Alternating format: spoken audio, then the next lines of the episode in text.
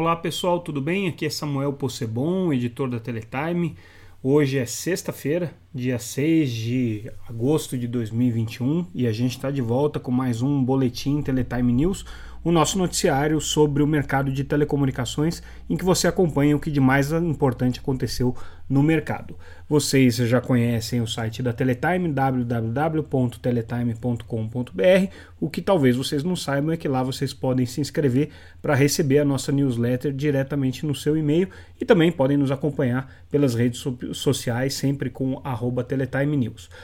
Bom, gente, hoje o noticiário está extenso, com muita informação. Eu vou tentar ser o mais é, sucinto possível nas nossas análises, obviamente sem comprometer a qualidade do, desse, desse podcast, que eu espero que vocês estejam gostando e apreciando, porque a gente faz aqui com muito empenho durante essa madrugada olímpica.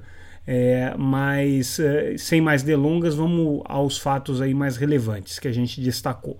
Começando pela aprovação pela Câmara do projeto de lei para abrir o caminho para a privatização dos Correios. O que, que tem de importante isso? Por que, que isso afeta o setor de telecom? Porque até então estava previsto que a Anatel seria também a reguladora é, do ambiente postal depois da privatização e agora é, o projeto que foi aprovado na Câmara por uma iniciativa inclusive é, do deputado Ricardo Barros é, retirou essa prerrogativa da Anatel de ser agência reguladora e fiscalizadora do ambiente postal dos Correios pós-privatização. Ele alega ali que é, não faz sentido, que vai ser um mercado privado, não tem por que regular. Claro que isso aí é completamente contrário a qualquer princípio de regulação que se conheça, justamente mercados sensíveis e que têm é, questões é, sociais relevantes ou questões econômicas relevantes, como é o setor postal, né? muita gente depende disso é, normalmente são regulados. Mas, enfim, é uma discussão que está aí no Congresso, depois ainda vai passar pela sanção do presidente, então vamos ver como é que vai ficar essa questão. Mas, por enquanto, a Anatel é, se livrou de uma encrenca aí, porque ela não tem estrutura e nem orçamento para fazer essa regulação. Claro que ela estava já se preparando na medida do possível para isso, mas a, até o momento o governo não autorizou a ampliação do quadro de funcionários da agência em nenhum é, funcionário para que ela possa fazer a regulação do setor postal. E o orçamento também não mostrava ter espaço aí para essa regulação. Bom, Hoje também foi o dia em que a Oi é, anunciou mais detalhes sobre a empresa de infraestrutura neutra que ela vai é, ter como, como sociedade junto ao BTG. Né? A gente vinha chamando essa empresa de Infraco, que era um nome, obviamente, é, temporário, né? e o nome definitivo foi anunciado nessa, nessa quinta-feira. É, o nome é Vital, escreve-se V.tal, mas é, pronuncia-se Vital como se houvesse um I ali. Essa empresa é, já tem ali alguns detalhes dos seus planos de negócio anunciados. Vai ser uma empresa focada em fiber to the home. Eles querem ampliar significativamente a cobertura de fibras que é, a Oi tem hoje. Hoje já são mais de 400 mil quilômetros. Eles querem é, adensar essa rede para chegar a muito mais domicílios é, com fibra passada na porta, né? E claro, é, aumentar a quantidade de clientes. Vão trabalhar no modelo é, de, de remuneração com um percentual, né, com, com um, uma espécie de um aluguel por casa que seja conectada. Eles têm modelos de negócio que vão desde do modelo end-to-end, -end, ou seja, o entrega tudo, desde a, da, da do, do, do, acesso instalado até a saída por cabo submarino internacional, ou é, isso aí pode ser modulado também à medida que os provedores de internet tenham interesse de contratar mais ou menos serviços da, da Infraco, ou que agora se chama Vital. Então, uh, esses planos foram anunciados. Uh, claro que a Oi uh, vai ser a cliente âncora, a cliente mais importante da Vital no primeiro momento, né? até porque ela é uma acionista relevante, com 42%, e fazia parte do acordo com o BTG que esse contrato de prestação de serviços com a própria Oi, que hoje já tem mais de 3 milhões de assinantes de fibra e fora todo o mercado corporativo que a Oi atua, né? É, vai ser um, uma, uma, um primeiro cliente muito importante. O detalhe que o Rodrigo Abreu, presidente da Oi, colocou é que é, a Oi tem sim um período de exclusividade pelas redes que ela contratar é, num primeiro momento, mas ele disse que esse não é, não é uma exclusividade de período longo que possivelmente a, a, a, Vital vai poder explorar essa infraestrutura no futuro, não tem uma, uma restrição de exclusividade eterna, e que a mesma condição pode ser dada a qualquer outro cliente âncora que passe a se valer da infraestrutura da Vital para ampliar a sua atuação no Brasil. Então, claro que existe aí uma questão de isonomia, né, de, de, de condições de contratação. Quem conseguir contratar a mesma quantidade de rede que a Oi está contratando, que não é uma coisa muito fácil, vai ter condições aí equivalentes. É, mas, enfim, confirmou aí que a Oi vai ser realmente essa primeira cliente âncora da Vital. É, também disse que a Oi é, e a Vital têm interesse em observar o mercado de 5G é, fixo, né? então o mercado de FWA, principalmente a partir da faixa de 26 GHz, que está também indo a leilão aí até o final do ano, né? conforme o edital prevê, e a Oi não está descartando a possibilidade de participar desse, desse leilão para a faixa de 26 GHz.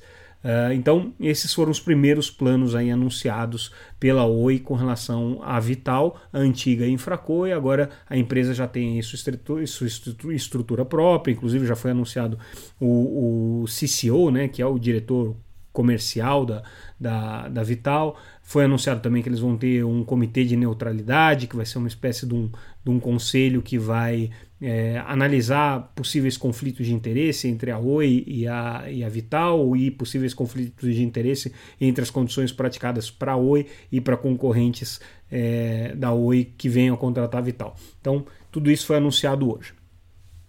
É, a gente também ontem tinha trazido uma notícia sobre a medida provisória que elimina a regulação de capital estrangeiro em telecom, né? É um, é um assunto que está sendo discutido uh, no, no Congresso. É, isso foi aprovado nessa quinta-feira, então essa medida provisória já segue para sanção. O que, que ela faz? Ela acaba com o artigo 18 da Lei Geral de Telecomunicações, com o parágrafo único, perdão, do artigo 18 da LGT, que é aquele que dá a prerrogativa do Poder Executivo de poder estabelecer restrições de capital estrangeiro ou limites ao capital estrangeiro em empresas de telecom. Não que isso seja praticado hoje, hoje o, o mercado de telecom é 100% aberto ao capital estrangeiro, mas existe essa possibilidade da dada ao Poder Executivo, ao Presidente da República, de poder estabelecer essas restrições.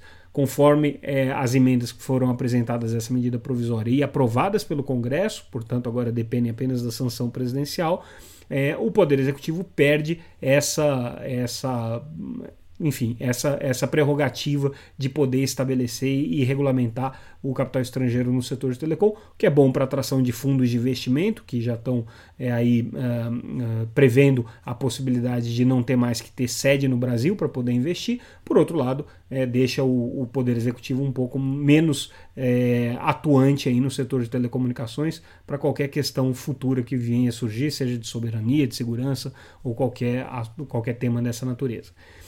Falando em, em, segurança, em cibersegurança especificamente, o ministro Fábio Faria recebeu, é, então, nessa, nessa quinta-feira, uma delegação é, de uh, representantes do governo norte-americano, do principal é, assessor de segurança do, do presidente Joe Biden. É, confirmou que se discutiu sim 5G nessa reunião, então preocupação dos norte-americanos com relação aos chineses, toda aquela ladainha que a gente já conhece bastante.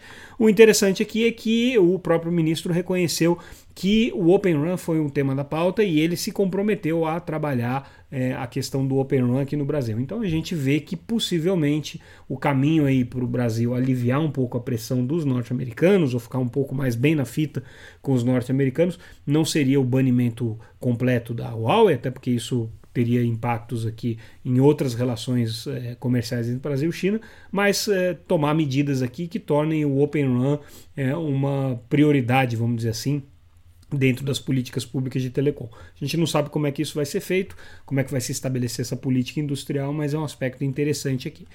A gente está destacando também o PayTV Forum, que vai acontecer na segunda e na terça-feira da semana que vem, dia 9 e 10. Está aqui a programação completa. Convido todos vocês a conhecerem o evento www.paytvforum.com.br, principal evento que discute o mercado de TV por assinatura. Claro, o mercado a gente sabe que está perdendo assinantes, está perdendo base.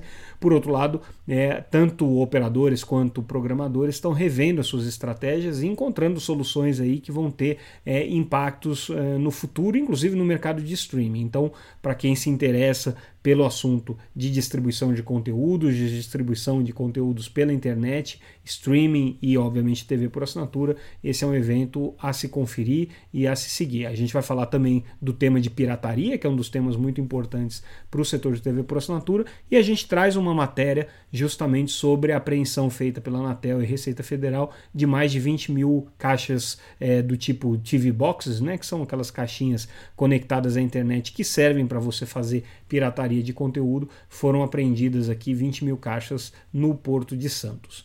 Então, é, o assunto está quente, o assunto de pirataria é relevante e a gente vai discutir isso no evento e a Anatel está atuando aqui nessa frente junto com a Receita Federal. Interessante notar que nessa quinta-feira o governo também editou uma medida provisória para resolver aquele impasse dos 3 bilhões e meio que ele é obrigado a repassar do FUST para é, políticas de educação. Basicamente, o que essa medida provisória fez foi tirar a espada no pescoço do governo e tirar o prazo que ele tinha de 30 dias para executar isso. Então, ele vai continuar tendo que passar, tem toda uma série de alterações ali que foram propostas e tudo mais, mas é, não tem prazo. Então, é, fica mais fácil a vida aí do governo para executar isso. Eles, interessante notar que é uma medida provisória que mexe numa lei que acabou de ser. É, é, sancionada pelo Congresso, foi vetada, depois o Congresso derrubou os vetos, então agora o ministro, o presidente Bolsonaro, está soltando uma medida provisória para de novo mudar essa lei. Então, certamente espera-se alguma resistência dos parlamentares na discussão dessa MP. Vamos ver como é que isso se desenrola nos próximos é, 60 dias. Hoje também foi um dia importante do ponto de vista das políticas internacionais é, uma declaração do grupo dos 20, do G20, sobre conectividade universal e acessível, tratou aí de temas importantes da pauta digital, da agenda digital. Eu com, é, recomendo que vocês deem uma olhada na nossa reportagem lá no site, a gente traz isso bem detalhado. É, e é um assunto importante porque cada vez mais o mundo está convergindo para regulamentações é, pan-nacionais, né? é, que é, abarquem aí esse ambiente digital, esse ambiente de tecnologia, o ambiente, é, obviamente, é, das, das grandes empresas de internet. Então, esse foi mais um passo importante aqui que o G20 deu. Não tem nada muito é, impactante né, para o setor de internet, para o setor digital, para o setor de telecomunicações, mas são declarações de princípio importantes aí que têm que ser observadas, porque isso aqui deve influenciar é, possíveis políticas aí que venham a surgir. A Conexis realizou também nessa quinta-feira um evento sobre reforma tributária e durante esse evento vários participantes ali, inclusive é, o deputado Alexis Fontaine, o deputado, deputado Marcelo Ramos, vice-presidente da Câmara, é, e outros convidados foram muito críticos à proposta de reforma tributária do governo. Então o setor de telecomunicações também muito engajado contra essa reforma tributária do governo.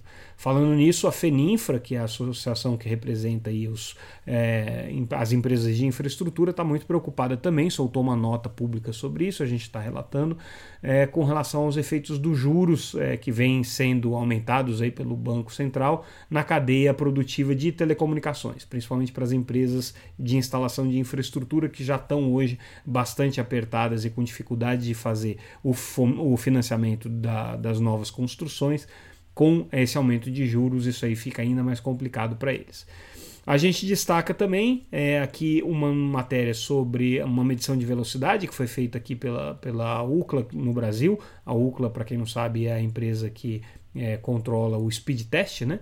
E eles fizeram uma medição de velocidade do serviço via satélite. A Viasat apareceu bem, a Viasat que usa o SGDC, bem no download, péssima no upload e, obviamente, por ser um sistema geoestacionário, é, com uma latência muito alta. Então, interessante olhar esses números aqui levantados pela UCLA para quem está querendo entender a performance do SGDC aqui no Brasil.